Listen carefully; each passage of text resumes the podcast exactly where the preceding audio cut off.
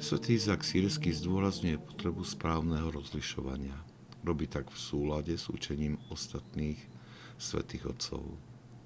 Svetý Jan Kasian rozpráva o rozlišovaní na začiatku svojich konferencií a prizvukuje, že bez tejto schopnosti sa nedá rásť v duchovnom živote. V západnej spirituálnej tradícii rozlišovanie vo svojom diele zdôrazňoval svätý Ignác Loyoli a učil umeniu rozlišovať Božiu vôľu v našom živote a nachádzať záľubu v jej plnení. Východní učiteľe duchovného života však rozlišovanie vidia v širších mantineloch. Poukazujú na to, že ak rozlišovanie vychádza z poznania sprostredkovaného našimi zmysly a rozumom, stáva sa obeťou vášni, predovšetkým pýchy, ktorá pošpiní a zdeformuje úsudok človeka. Výsledok je zretelne vidieť v spoločnosti, ktorá stráca poznanie Boha, odchádza od viery. Schopnosť správneho rozlišovania rastie s procesom očisťovania srdca, ktoré je schopné stále viac vidieť Boha.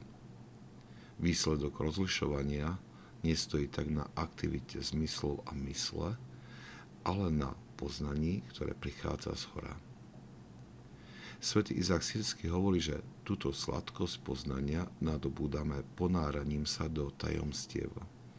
Má tým na mysli sviatostný život, život modlitby a pestovanie asketických cvičení. To všetko sú prostriedky, cez ktoré dochádza k očisťovaniu srdca. Toto otvára človeka pre kontempláciu Boha a tak aj videnie svojho života z Božej perspektívy. Postupne prichádza k stále väčšiemu chápaniu duchovných vecí. Nie vždy vidíme duchovné aktivity v tomto svetle.